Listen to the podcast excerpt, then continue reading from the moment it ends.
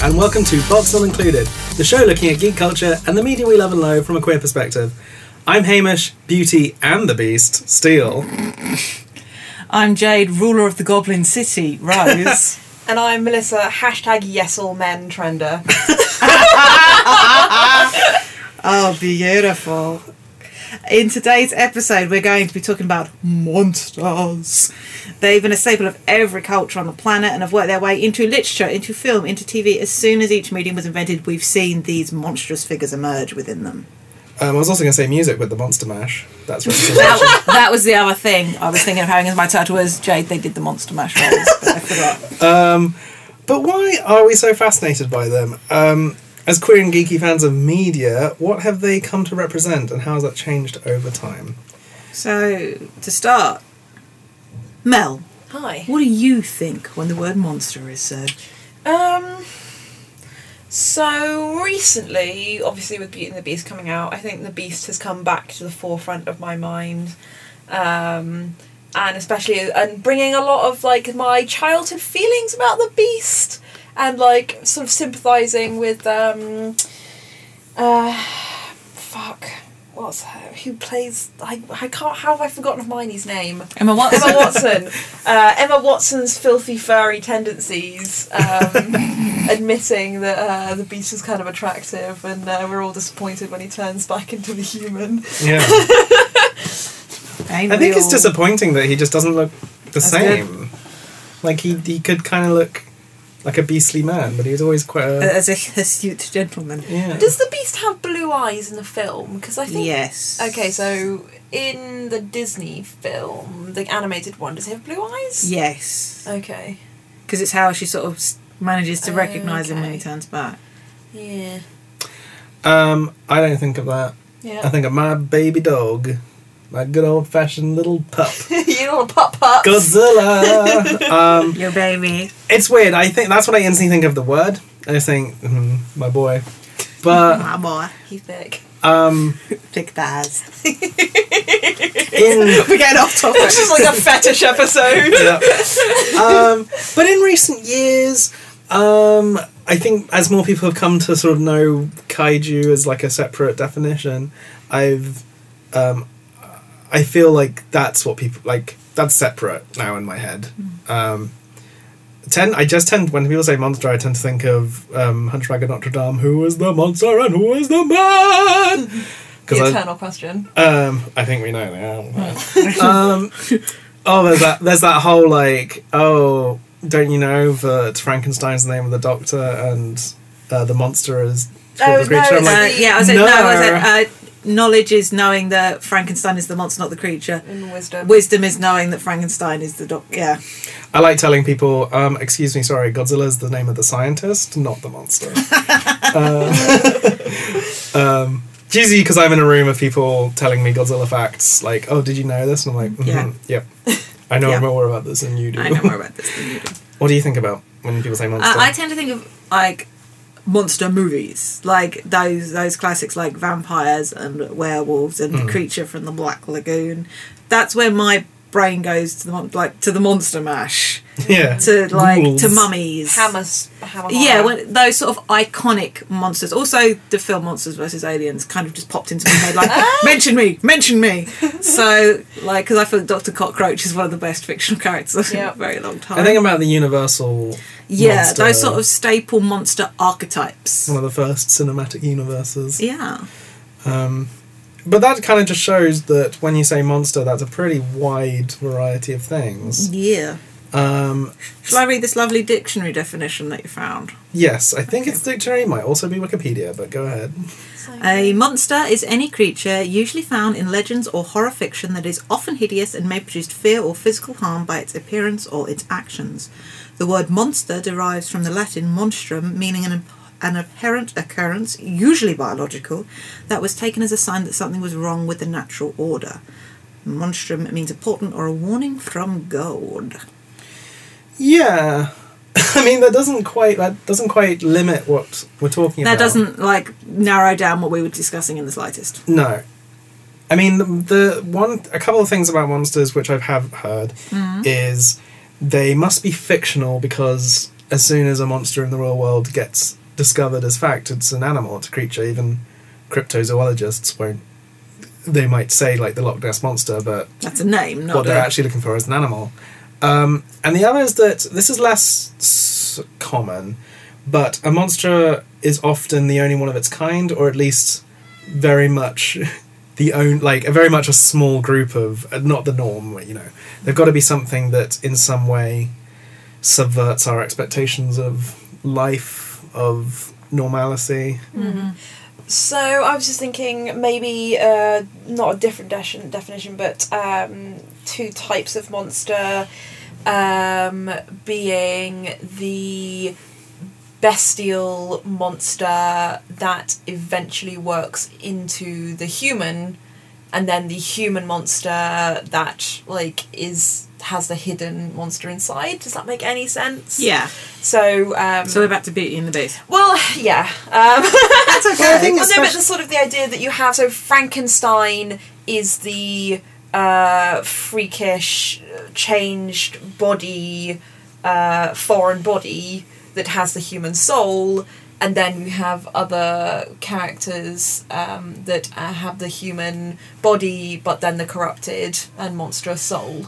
Yeah, it does seem to be a case in um, that there is like the more monstrous something looks, the sweeter it might be. Yeah. Versus, you know, the person who walks down the street might actually be Yeah. either a metaphorical monster in terms of the narrative, or like actually an alien in disguise Sorry, or something. The, the Beast of the Studio is. is Uh, uh, speaking of monsters. The cat, the cat purrs, the cat meows. Um, Come into the studio for a little while. Kitty. Yeah, you, you can sit with me because otherwise. Carry on, please, Hema. That's okay. I, I I sometimes think about monsters in three sort of categories of, in terms of how they're used in fiction, Mm-hmm. and I think there's monsters which are used as, uh, um, obstacles. That's what I was thinking, which are more are just like a thing for the heroes to overcome. Um, I think of most, you know, monsters in Dragons. video. Well, think monsters in like video games a lot, or like Dragons. things. Yeah, no, Dragons. dragons, there's something to be defeated. Yeah. um, in the classic sense. Yeah, yeah, the classic. Then I think there's monsters as metaphors where they're being used to tell some kind of story. I sometimes see this a lot in Monsters of the Week. Mm-hmm. Um, Thank you, Buffy. No, yeah, Buffy. Um, uh, Doctor Who had some ones. They had, you know, the Vincent of the Doctor episode. Supernatural. Supernatural. um, it's usually like a parallel to what the main characters are going through in some way. Godzilla's or a a mirror to it, or yeah, Godzilla was a metaphor and now fight space aliens. Um, and then the other term, as I think what we're going to talk about a lot, is monsters as characters, um, which I think is recent because I do think nowadays a lot of people relate to monsters in the kind of underdoggy type way. Hmm. Um, I think monsters as other, like the outsider, beset upon by society hmm. for being different, has a lot of resonance. And I feel as pe- perhaps people who are or have been othered by society by virtue of birth or by virtue of circumstances, there's a lot to empathise with in that situation, which I feel is why, particularly within uh, the queer community, we have a lot of love for these monsters because Mm. they're on the outside like we are. And so it's much easier to empathise with the monster being chased when you're an outsider experiencing some kind of homophobia or abuse than it is to be the crowd with their pitchforks and torches. yeah. And you know, I'm bringing it back to indie tabletop. It's literally called Monsterhearts. You know, where you play the high school students that are more often than not queer and um, dealing with trauma from the outside world. Mm. Um, I I think about X Men and stuff where. Yeah. um, those characters are monstrous characters like the Hulk or Mm. the Thing as well, where their outward appearance is the thing that pushes people away. But Nightcrawler as well. yeah, Oh, Nightcrawler! Oh my god, I Good had such a crush on the '90s cartoon Nightcrawler. It's okay. I've never experienced this Nightcrawler love. It's always secondhand. like, I, all my friends are obsessed with Nightcrawler. Um, So but yeah, that and like But I love them blue and German. yeah. and I think the whole monsters characters and monster metaphor. There's lots of blending, uh, a blend between the two. Um, this is the last time I'm going to mention Godzilla in this episode because I do think We're this is a different you. No, you have, just have to start putting money in the jar. the Godzilla jar. Um, there's a quote I really like from Ishiro Honda, who directed the first Godzilla film, and he was at the premiere, I think, of Rodan, which is one of his many other films, and I think he was asked why people really like the monsters, even though they're usually the villains of these films, and he said that um, he said monsters are born too tall, too strong, too heavy. They're not evil by choice, and that is their tragedy. And I think, although although I love Godzilla films, one of the tonal problems a lot of them face is our heroes, who we're meant to sympathize with, are trying to stop Godzilla. But Godzilla is also the reason we come back to the franchise and we yeah. relate to him in some kind of small way. And I think that is often a problem if you're kind of having it both ways. And I think most Yeah. successfully it's when narratives say the monster's the hero or. Um, Or they work together to. yeah. I quite like it when um, you see it a lot in zombie fiction. Um, I also think about it in things like War of the Worlds when the monst- uh, humans aren't the monster. There's a legitimate thing that's trying to kill them, but it brings out the worst in humanity. And Yeah. um, you see, I I think about Midnight and Doctor Who and Mhm. that thing attacked their space bus. um, and I think that's really interesting that they're a catalyst for bringing humanity to a kind of horrible level. Yeah, the ability to corrupt um, the people that come into contact with it. Mm. And there's a. I know I mentioned it just briefly because I can think about it, but like, there's a film called Ten Cloverfield Lane, Yeah, carry on. cat drama happening in the studio.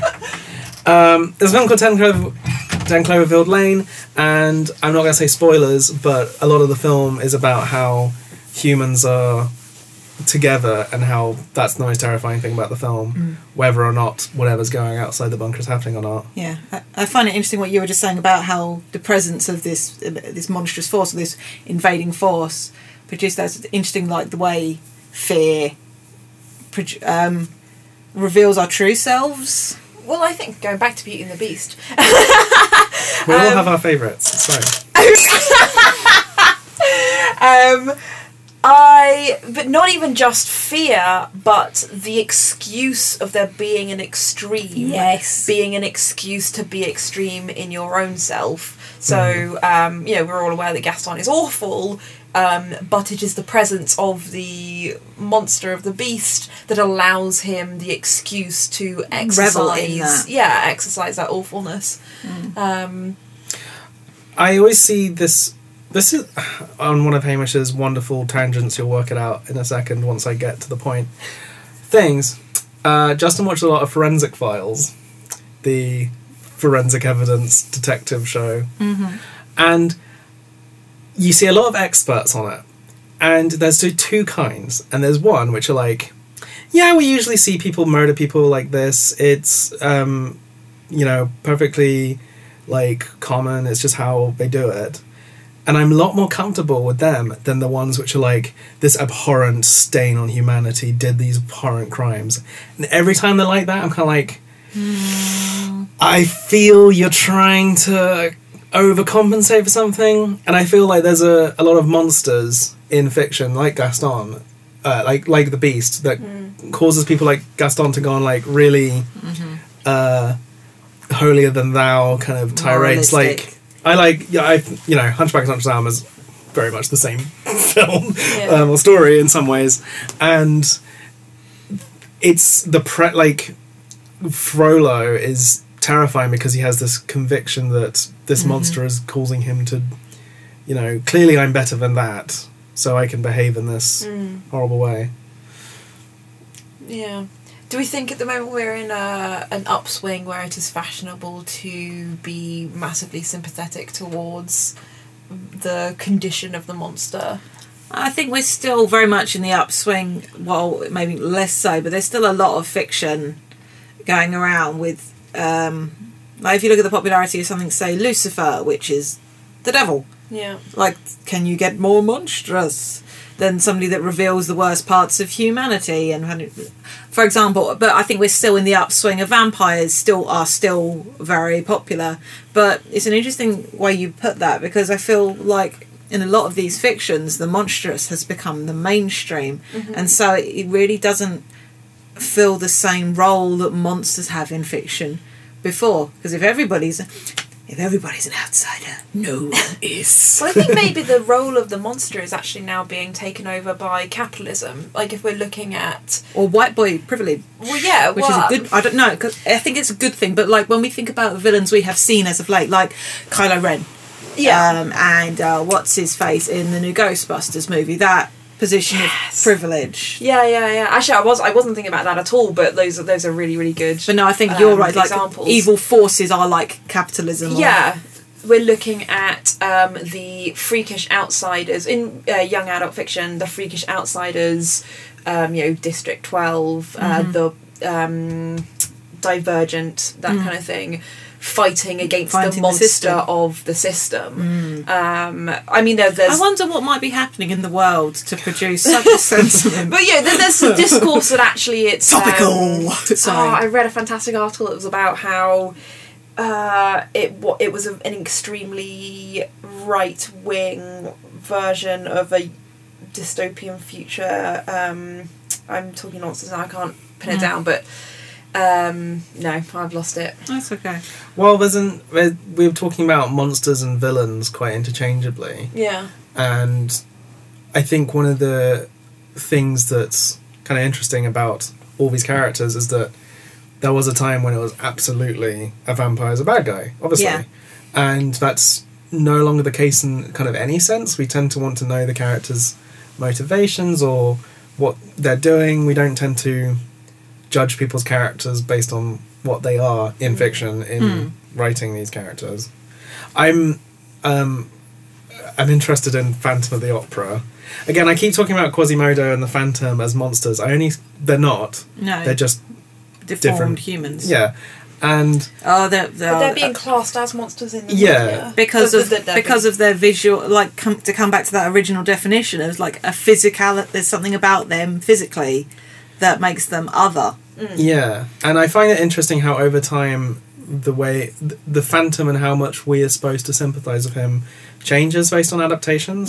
Sometimes he is a full-on stalker, creepy, you know, murders. He always murders people. yeah But one of my favorite films, Phantom of the Paradise, oh, um, I like that because it's. I think it's one of the few times when I do think I'm really on the Phantom side. yeah Um, but you knew him before he became the phantom Yeah, and that's an, that is a kind of thing I've heard discussed because.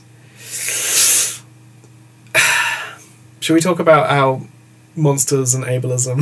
yeah i was about to Yeah. say we've been so, i was just about to bring up the whole monsters um, as metaphor for disabilities within physical uh, yeah let's talk about it let's preface by saying all of us are able-bodied and there's a thudding on the wall thank you neighbourhood for a but yeah um Sure. Right. Apologies for the No, I'm knocking gonna on hear the it, it's next. fine. Yeah. No. Well, it, it's a good microphone. It'll probably get picked up.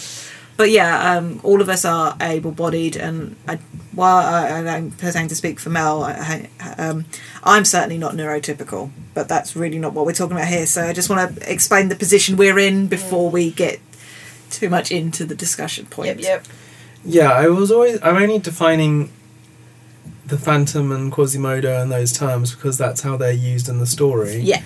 and it's very interesting that that was enough. Like hmm. it, like Phantom of the Opera is basically the story about how someone with an atypical face is the source of like people's genuine terror and like nightmares. All he has to do is take off his mask and people faint and scream. But there's the Phantom of the Opera was written at a time where a lot of people were coming back from war, uh, when surgery was at the point where they were starting to be able to save people that had really disfiguring um, uh, wounds, but they were still living and still existing in society. So, in the same way that um, vampires are a fear of the upper class, zombies are a fear of the lower class, um, the the phantom is a, a fear of that phenomenon that had just come into um, our society. I think that's interesting. It's something that we've got written down. Um, how monsters are a reflection of the fears of the time that the monster was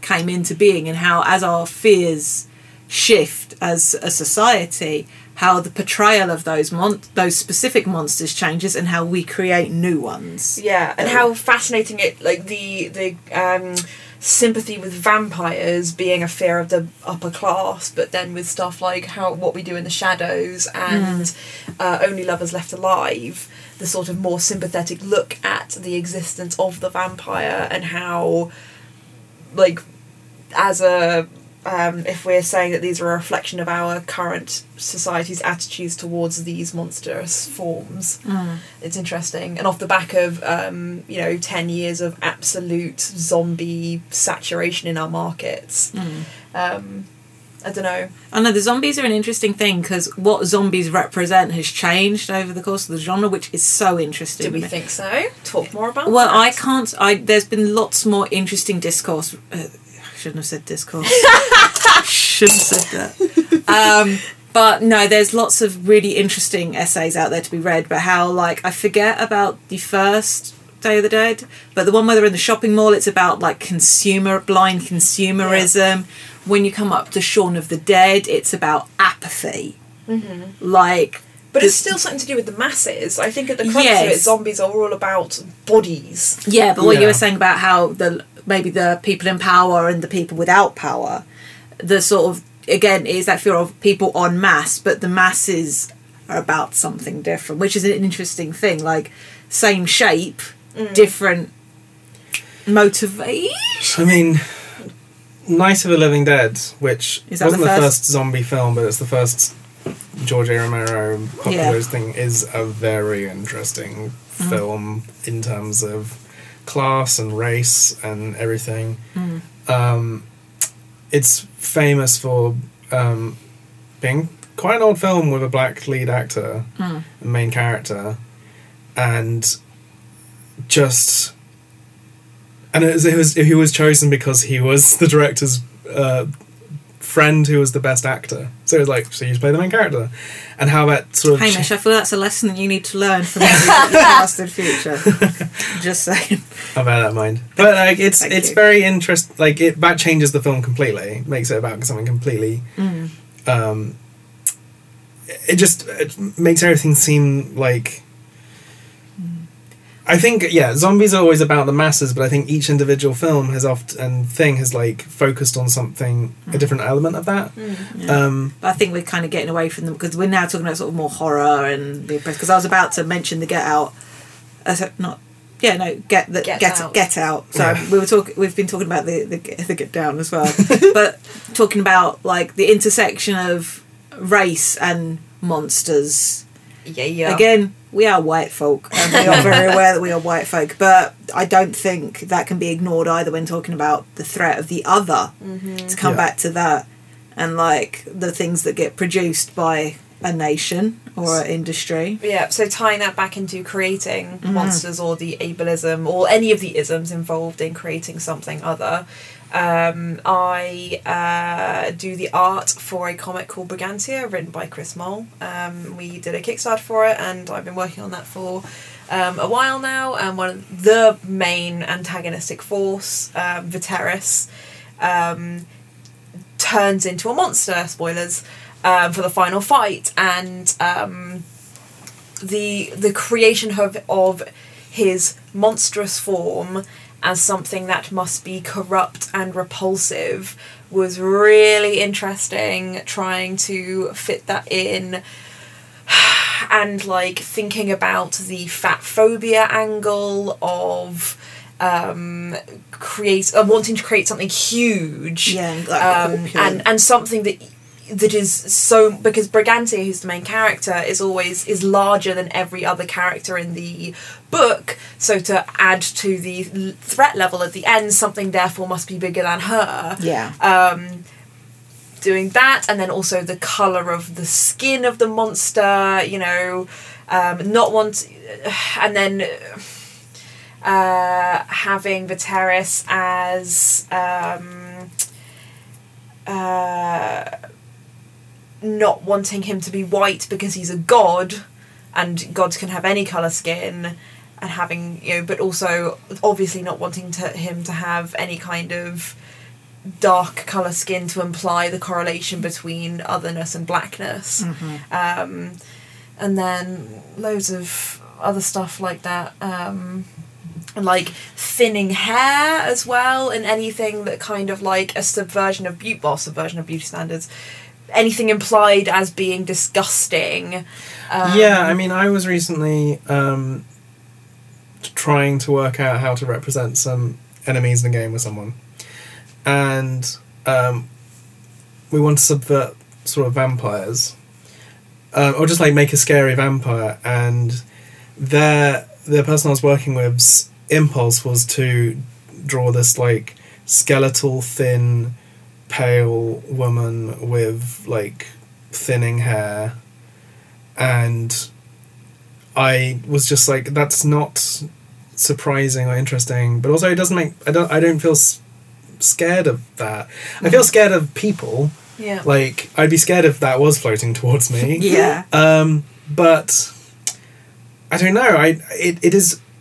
This comes under a wider thing of trying to make like progressive horror yeah is really tough. Yeah, Um, I think this is why I don't say it becomes easier. That's why like humans are the truly monstrous ones, and Yeah. like the ones within. Well, I'm like number number one thing that I'm scared of is a man that is larger than me standing too close to me. You know, Uh-huh. like, but that's Hmm. not particularly something that you can translate to a wider audience. That and bugs. that and bugs. big birds. Um, but even then, like, I don't know. I I've come across this as well doing a, even though it's not really a horror comic. I try and do horror elements in my webcomic.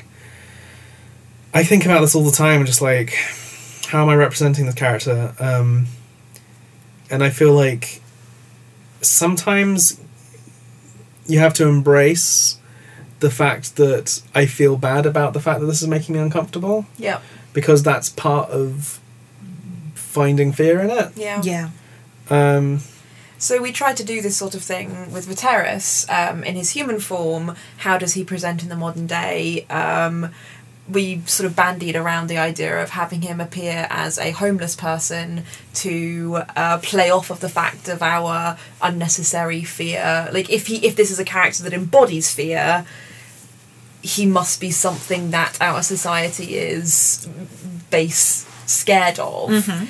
But then, as a creator, if I'm saying this character is a scary, threatening character, and then putting him in the form of a homeless person Yeah. is read completely differently. Um, and there, you know, uh, I think a lot about this all the time, and there's not a lot of space in what is essentially a fun fantasy romp. Like, you know, you Yeah. can listen to this and think, what is this strange comic that's going to be all about introspecting and navel gazing? But it's not. It's a, you know, a really tall, thick woman punching people. thick in the sense of biceps and not. yeah. uh, I think while we're talking about the other and monsters, it's so often um, while physicality is it's their behaviour, and then you run into the risk when creating. But also, it's something that I felt deeply uncomfortable with when a villain is uh, sorry, a villain, a monster is portrayed with traits similar to certain mental illnesses or um, arrested development. And then I'm sat as somebody with, uh, with autism, I'm immediately like, why did you make this choice? And the whole thing about uh, this is something uh, the whole mad scientist trope as the most human monsters of all, as something that I've tried to move away from using. I tried. It's, Oh, with- that's all right. With my increasing awareness of language choices, while people know when you say "oh, a mad scientist," they know what you mean. It's become shorthand. It's a trope, but so often monsters behave in a way that is alien or strange to human and that's part of why they're ostracized even if they don't look maybe that different their behaviors make them off off-putting and so often those behaviors are portrayed as things like well no that's a person with autism mm-hmm. That is a person the demonization of schizophrenia ugh. is horrifying and persistent It's not funny, it's not clever. yeah, and so this demonization of, of mental illness and like processing disorders and things like that and then applying those to monsters.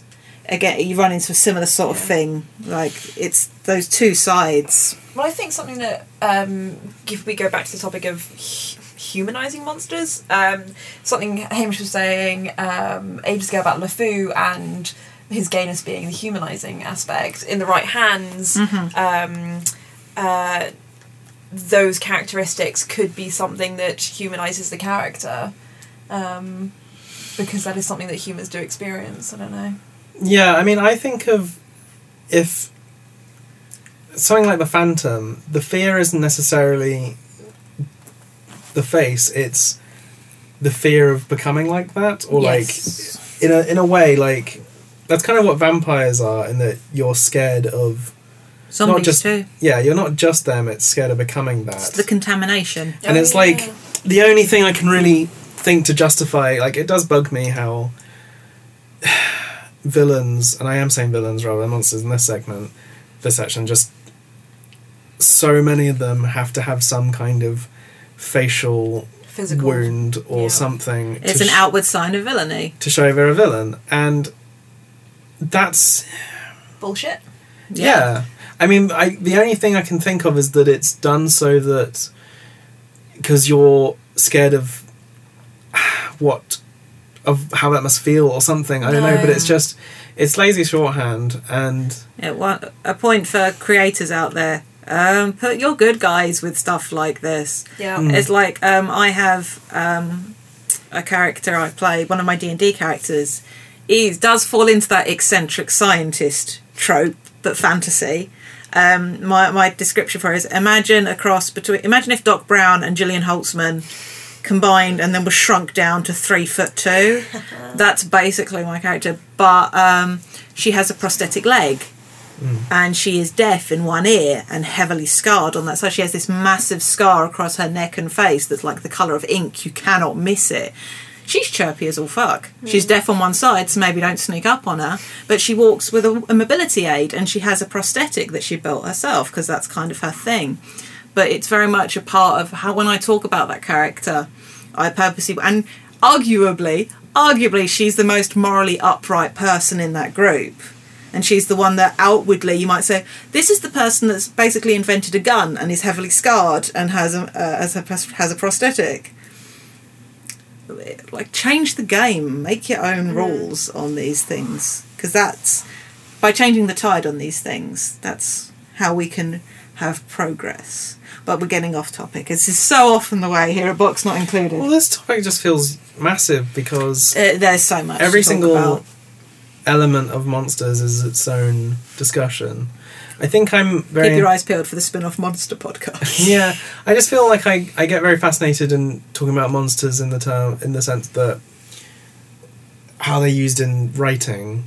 Like this is like As in the role of the monster. yeah, because they that is often a different role to the villain. Mm. Um, I mean, I what when I think when I think of monsters, I also think of being human. Uh, um, because in a number of ways, monster uh, being human is a good game along with sort of house sorting and uh, and um, we're going to answer it in a second. and uh, avatar uh, Avatar. like, bending. bending, um, and I think that's a very interesting show. Um, one of the first. I, re- so I, re- I, I liked the first series, but the episode when I was like, oh, okay, this show is my favourite show ever, was when. Um, and now I've forgotten all the characters because it was so long Mitchell, ago. George, so Annie. Mitchell was sort of hanging out with that young girl Yeah. as like hi- a like babysitter in a way Yeah. and then um, when someone realized that he might be a vampire or something uh, like the town turned against them and they had to basically move and Mm. yeah. um, back in the day when that came out by far wasn't the first thing to do this but that definitely was one of the first things i saw which was like vampires can be normal people and Mm. good and they're trying their best um, but they have a problem they have something they have to keep uh, Mm. tabs on um, and so in that for people that don't know, the show is about a vampire and a werewolf and a ghost living together. And even though the show builds its own mythology and keeps it on those monster sort of brands quite strictly, there's a lot of metaphor fun you can read from it. Um, I wish, I genuinely wish the show had more actual representation. Mm-hmm. Um, you know, you can say, oh, it's a good, you know, metaphor for being queer or whatever, but None of them actually. Well, Mitchell's kind of in the way that bise- in vampires are frequently bisexuals because Yeah. bisexuals are villainous creatures. Uh, yeah. Because we don't care about your gender, we just want your body distrustful, slash yeah. blood. and how becoming a vampire means you suddenly don't care and you want to mac on everybody. Oh, I do want to mac on everyone. But there is an interesting thing. I uh, to apologise to divert slightly. Um, I, what was I watching? Ah, uh, Vampire Reviews, which is a really fun series by um, Alyssa Hanson, where she talks about vampire movies. Um, but she was talking about how um, I believe she was specifically talking about Anne Rice's vampires and how you lose your sexuality because you can't get it up anymore. I'm paraphrasing, but your physical attraction to people goes away. It becomes bloodlust, and bloodlust knows no gender. And I thought, well, that's a fun way to justify that all your vampires are bisexual. I can live with that. But it was an interesting discussion to talk about how they're both bisexual and also asexual because they're not interested in physical intercourse. Yeah. Well, aromantic. Yeah, that's not what they're interested Yeah. in. So I, I, these guys are dealing with the fact that I keep pulling faces because there is somebody drilling on the other side of the wall of the studio. Home studios.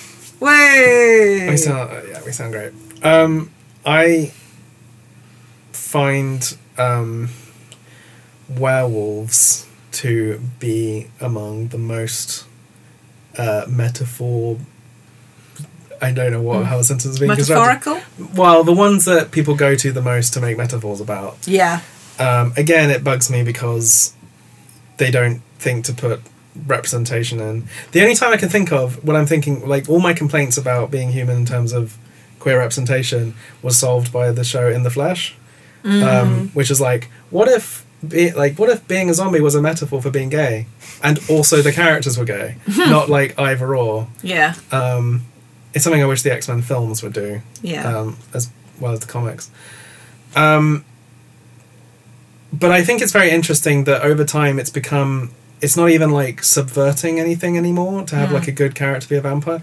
Like nowadays to have a witch be a villain is like a pretty radical political like what are you trying to say with that? What are you trying to say about women? yeah, it's it's assumed when you say witch nowadays you mean like a cool girl with magical powers. Mm. Um, Willow Rosenberg, you've got a lot to answer for.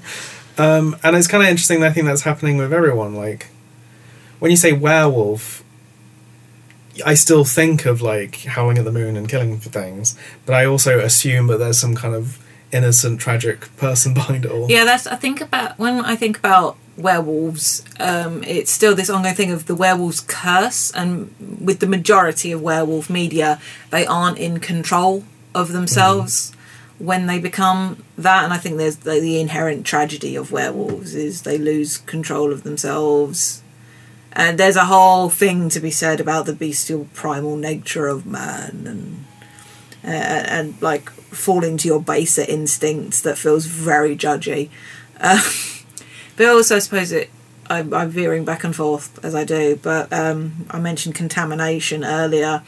I wish I knew more about the portrayal of monsters during like the AIDS crisis and things like that. Because the thing is, we are scared of these things and being made to be one of them. And like with vampires and with it being bitten, it's by being your blood is being contaminated, and Yeah. it makes me really glad that vampires and werewolves have existed longer than that because I get the feeling that they definitely may have come into an existence then.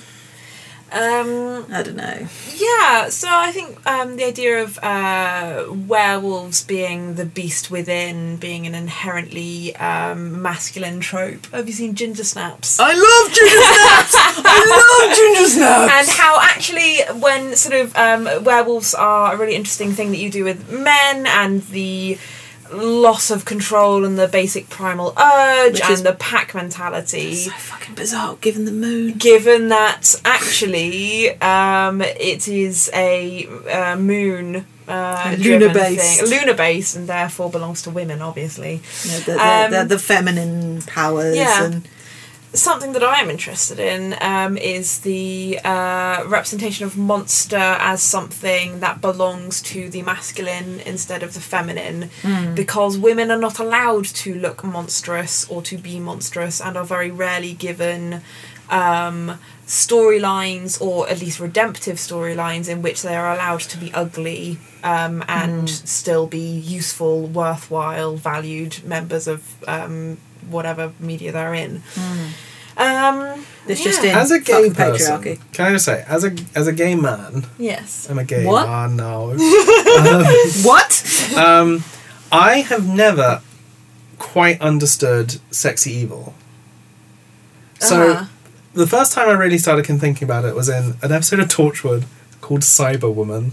Oh god. Possibly the worst thing Possibly I've the worst Torchwood episode. Um, and in that, you it establishes that Cybermen are, tra- are converting humans. You see several corpses, which are really grim, of men who have like big metal wounds coming out of their face and scars everywhere. Yeah. And then you meet the Cyberwoman, who has, who is meant to be one of those people, but half converted. Yeah. There's not a scratch on her. She has Uh-huh. high heels. Um, It's fucking she's wearing like a silver bra. She looks really dumb. Like Yeah. it, it's like the worst design I've ever seen. And she's got big Cyberman handles, and like I ne- that was the most extreme form of this. But you see it everywhere, and I've never quite understood what they're trying to do. Like because I don't know, I don't, I, I don't, You don't feel attracted to women, so you I don't have that like that fear of being attracted to evil. Type. Have you never pe- been attracted to an evil male villain? Ugh, no. But I, I think it's very different. Like evil male villains are definitely not sexualized in the same way that No, evil no, ag- female villains are sexualized. Um, but also, um, if evil male villains are hypersexualized, it is in a really homophobic way. Yeah. Um, Again, they want everything. Everything. yeah, Yeah, no, um, agreed. The um, well, so like with monsters, it feels like whenever you see any kind of monster, it has to be a he, unless it's like very like the it's basically the design version of like having the big bow and the eyelashes. Yeah, or so I wonder if it links into the concept of the the pure joke. Um, I don't know if anyone. Uh, well, so I know you both know this, but the uh, the BoJack Horseman thing of um, uh, was not, this idea does not belong to BoJack Horseman, but was Highlighted talked about Yes. in discussing jokes and BoJack Horseman. Uh, the best joke is the most pared down joke, the simplest joke, and um, because men are seen as the default, jokes um, about men are the simplest versions. So there was the scene where um, a dog was dribbling on somebody else, and someone said, "Can't we make them that dog a woman?" And the man was like, "No, because it would complicate the joke. Because it being a woman adds an extra layer of complication, as opposed to um, it being the default joke Yeah. of a dog dribbling." Man walks into a bar. It's about what's going to happen in the bar. Woman walks into a bar. it's a about a joke. joke about being a woman. yeah. So, do you think that actually maybe because You can't have a because the monster is the metaphor, having a female monster is muddying the metaphor? it's going to be a monster about something to do with yeah, womanhood, Femininity, yeah. femininity.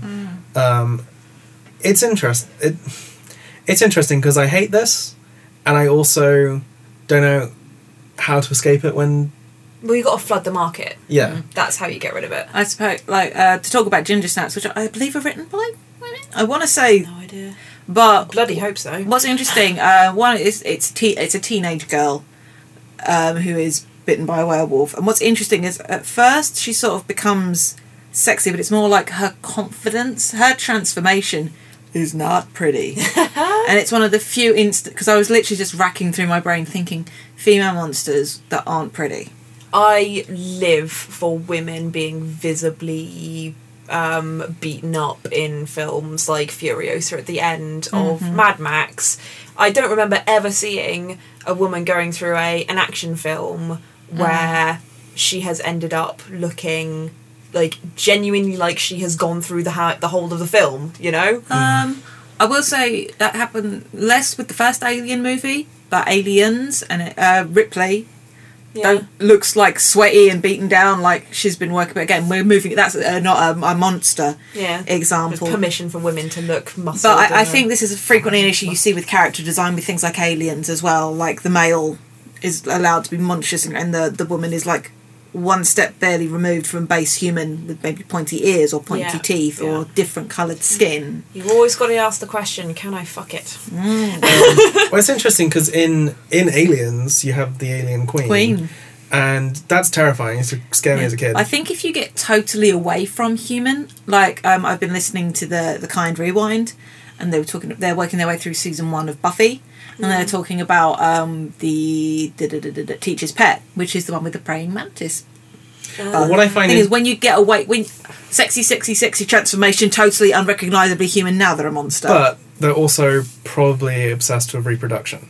yeah. True. Like the alien queen is there because they want to have lots of eggs in the plot. Yeah. and um, doesn't the praying mantis want to? I think she, That's an egg Mate one as an well. egg one. Yeah, she or wants something? to. She has to mate with Xander. she mates, Yeah. then she kills. Yes. And it's weird, like doing a plot about a male monster that wants to mate with things would be a very different story. I mean, I. Oh, that that would they're- be they're- fucking There- terrifying. I think that's also out there and is Mm-hmm.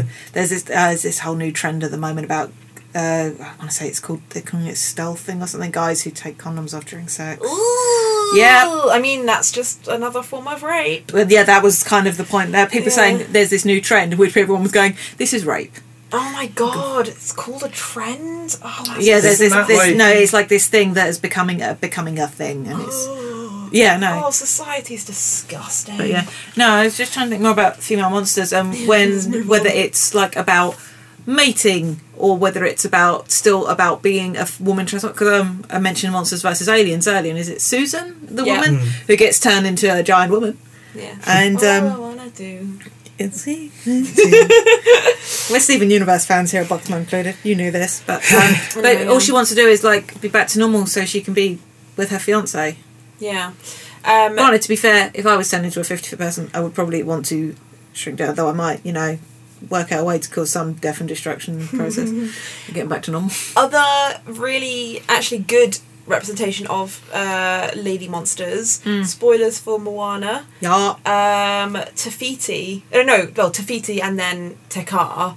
Um, was one of the most beautiful things that I have ever seen uh, because I picked up on um, the first time we see Te Kā. I saw the design because the depiction of Te Kā before we see the actual form is quite masculine Yeah. um, in the same way that all of the other depictions of the monsters are quite blocky and Yeah. masculine. And then when we see Te Kā mm. I was looking at the design I was like oh this is a really interesting design because actually it's quite spindly. The face is actually quite thin. Mm. I'm really enjoying this lava monster which we associate with like mountains bulkiness lava magma being quite a thin monster. Mm. But I I just thought it was interesting character design not that it was linked obviously to the, the final reveal I did not see that coming. and then when you have that reveal, I've literally got goosebumps thinking about no, it. Just same like, again there. oh god, like she, it's so beautiful and it's so well done. the, and me- the message of you on the they do not define you. They've you know stolen who you the are heart from inside, of you, but that does not define you. I, Hamish was sat next to me when that happened. I, Uh, I just gasped and I know. Yeah. But how cool is that? Because she is terrifying in Mm. the film, and it's the strength of one woman recognizing. And no, I'm getting really emotional. Oh, my I've cried. God. I've cried recording this. before. Yeah, and like uh, the strength of one woman acknowledging the pain of another woman and the damage that that woman is doing because she is in pain and because she is trying Mm. to defend herself from that pain and regain a part of herself Yeah. Uh, that makes her a monster. She is a monster in that film, Yeah. and then she is redeemed, She's not destroyed. She is changed, Restored. Yeah, she is restored back to herself. Oh, yeah. So like that, like that is how you do a female monster. But then again, I guess that is linked to being a woman because it is a you know it's a metaphor for sexual assault. You know, and um, whilst it's still it's beautiful and you could. You could do it with a male character. It would be interesting, but I, I don't know. I Um, think there's something about the choice of having the mother goddess yeah, losing their Yeah. I wouldn't. Want, I wouldn't want to see that exact thing with men. I would love to see things where men solve their differences by understanding each other and like I'd love to see a scene when two men do that like touching head thing. Oh, the and, like, exchange of oh, like that would be sweet. and a Cook diff- each other food. yeah, like a like a, a different thing. Yeah. Um, Uh, also, shout out actually, if we're talking about female monsters, uh, Feminist Frequency does a really good episode on um, uh, sexualization of female monsters and female villains in video games, um, which is really good. as a thing I was hearing about talking about racing, I don't know if you guys. I've never talked to us about you, so I'm not patronising. I just genuinely don't know about the Borg Queen. Um, I don't know anything about. So in Star, Star Trek, Trek. they introduced the Borg, and they're these like. Um, cyborgs. Yeah, they're saying they- yeah, I know about them, but I've not. they're literally any just the Cybermen done a bit better. Yeah. and they have like no personality, no anything, like no emotions, no identity. And then they introduced the Borg Queen, which goes, which I love as a performance, but goes Yeah. completely against the Borg as this like hive mind, and she's kind of sex, sexy and has all this kind of personality, and she's got more skin than Mm-hmm. any other one's showing, and That makes you've got to make a point to wonder if she looks that way because she thinks that would be the best way to appeal to humans. yeah. I mean, from a design point of view, it's by created by men, and so the trickle down effect. But Mm. one could make find an interesting analysis to be made, and uh, of perhaps a female monster that chooses to look a certain way. But again, it'd be one thing if it was created by women, but Yeah. because these things are created by men, you can't divorce that Yeah. aspect Well, I guess. I mean this is one film that I think is criminal that I've not seen, but stuff like Jessica's Body. I need to see that um, film. And uh, Vagina Dentata, Teeth. Teeth. Teeth. Yeah, and teeth. Like, I mean, we're getting a little bit off topic from classical monsters, but But they are women as monsters. uh, Teeth women feels like a with monster sexuality As as, the- uh, as a weapon that they use um, to their own ends Mm. Yeah. um, and are still, I guess, monstrous. Raw is another film I do really want to see. Teeth Um, feels like a um, monster film and its structure, and it feels like a werewolf film. Where like yeah. you have the kind of the attack scenes and the Yeah. everything. Um, I just think everything, every like minute of this podcast feels like a topic in itself. yeah. Um, I mean, if you guys, if there's a particular aspect of this discussion you've enjoyed and you'd like us to sort of expand on, please uh, let us know because this is something that's deeply interesting. We could maybe get some people who've maybe studied some about it to Um, talk more. Is there anything else in particular points we want to raise? Do we want to take a step to possibly one of our favourite places, imagination, Imagination Corner. Corner? Oh my It's god. been a while since we've been to Imagination Corner. Yeah, um, we put away we put away our toys. It's almost home time, and it's time to sit down and think about how we would be in this topic. First Um, off, being human question. Because there's three of us here, we have to decide who is the vampire, who is the werewolf, and who is the ghost. Ooh, um, Mitchell, George, Annie. For those people that can't Oh yeah, gosh, I'm poking. Sorry, I think that I am Mitchell. The vampire. uh, I think that Jade is George the werewolf, and I think that Hamish is Annie the ghost. But I'm I'm tied with Hamish and uh, Jade. I'm not sure. I was going to definitely put Mel as the vampire. I felt that was a given. Why do you think you're a vampire? out of the cat so if it was define yourself as a monster outside of being human We're talking I being think it would given be rules different. rather than the actual okay characters. Yeah. um As in ghost, werewolf, vampire, not specifically that ghost, that vampire, that werewolf. i think that mitchell is uh, has a lot of internal conflict and he's about a lot of pain and Dark past. he's got dark past and i uh, i'm just a slut for pain basically um but also I do identify a lot with the werewolves, you know, because I will literally rip you apart um, if you hurt me or my To be children. fair, I've also seen what the vampires do in that series. That is that's true. So yeah, I don't know. I and also I'm thirsty as fuck. So I don't think I'm a vampire, but I can I can make up good arguments for werewolf or ghost. Same. I would have gone. I feel slightly more inclined towards werewolf purely because I have these very extreme mood swings sometimes. I similarly have uh, moments that I don't feel in control of, and I feel like I'm always. I think also because werewolf, in being human, Mm. the whole hiding that you're a werewolf is very much represented and very kind of like Mm. being closeted Actually, that's quite yeah. Given thinking about how being human, like I do feel like quite stagnated in my life in a lot of ways, like maybe not being able to move on for varying reasons, and that does appeal. Like, so maybe I am the ghost. Aw. Searching for your fin- unfinished business. And you made me a cup of tea earlier. I do so- make banging tea. It's one of my life skills. Um, Oh, I like that. Oh, I want to draw us all as uh, being human gang now. More box not included fan art. More box not included fan art. Um, but outside of the the being human trifecta, are there any monstrous archetypes or particular creatures that you've always felt drawn to, or Mummy. ones that you particularly like, or if you were in a monster movie? Like say say say if it was maybe more of a fun well no it doesn't have to be a fun one or a serious one but literally like is there a particular monster that chimes with you So I can't believe that we've actually not mentioned this at all, but um, something that is uh, similarly having a sort of renaissance in its coolness. But mermaids, Yes. like proper drag you to your death. Yeah, sirens drag Yeah. you down, eat, pull your flesh from your bones. Yeah, yeah, yeah. So like, Are you, uh, are you saying it, you're a um, man-eating mermaid? Maybe uh, Mar- Margaret Atwood's mermaid poem. Ah. No, no, Siren. That's it. Her sirens, and that's a fantastic poem Hmm. uh, about luring. Like the one thing that men find completely alluring is I don't know how to do this. Yeah, no, I remember seeing that great comic about different ways sirens. Like, Yeah. oh, I can't build this cabinet. Yeah. Oh no! I, the shopping is too heavy. I have this opinion about a thing, but I don't really understand. so yeah, yeah, like mermaid sirens, but also uh, selkies are kind of giving me life at the Oh, moment. Yeah. that's my input. I love how they're all very water related. Yeah, I, no, I think I've got influence from a very close friend of mine. I'll shout out to Becca Champion. She, she also gives me life. Hamish? Um,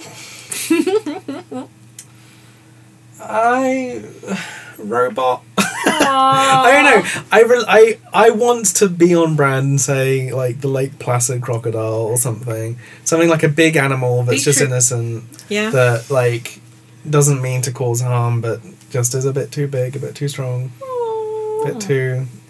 I've actually, in a way, like so.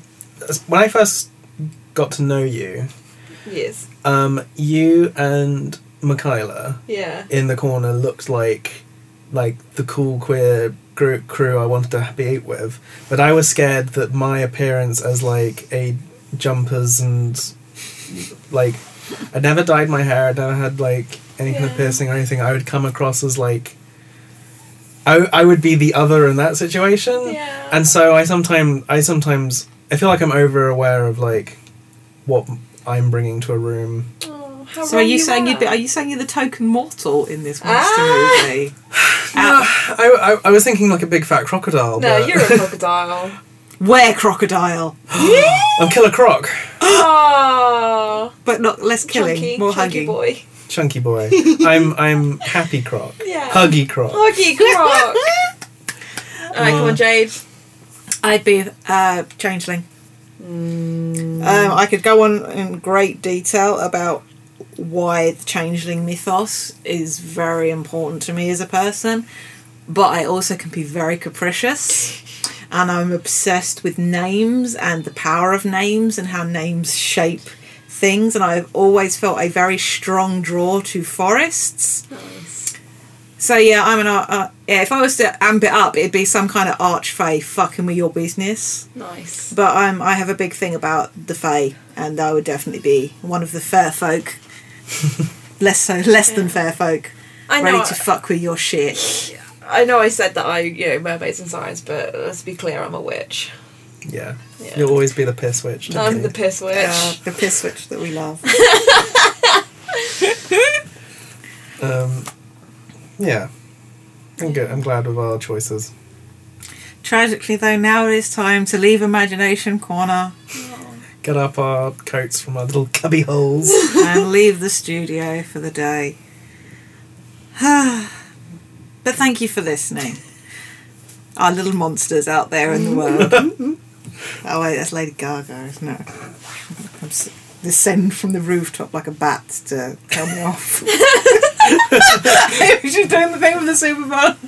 The Super Bowl, a spider drop. The. Super Bowl spider drop. Uh, thank you guys, as I said, for, for tuning in. It would be really awesome if you would uh, rate, review, subscribe on iTunes or your podcasting podcasting. That was a weird accent choice. Podcasting app of choice. It really helps us out. Or if you don't do that, uh, share it with a friend. Yes, word of mouth is the best form of advertising for podcasts. As known. Uh, we are also always accepting questions for our regular No Box Box Pop episodes. Please send us anything queer and nerdy and or any other topics you want us to cover. Mhm. And uh, as always, we want to thank Graham Waller, audio overlord and master of the sound waves. For our theme music, uh, he helps produce the podcast. Uh, you can check out more of his work at grahamwaller.com and he's got a podcast too, The Mix Cave. Give it a listen if you're interested in sound engineering. Um, if you want to get in contact with us, we are Box Not Included on Facebook, Tumblr, Twitter, and at gmail.com. And we also have our individual Twitters. I'm Jade Oxford Rose. I'm Hamish. I'm Hamish Steele. And I'm Tarrigan, spelt T A R R I G A N, Not the not like the herb. not. Tarragon. Um, and that's it for today. So until next time, I'm Jade Rose. I'm Hamish Steele. And I'm Melissa Trender. Don't let anybody box you in.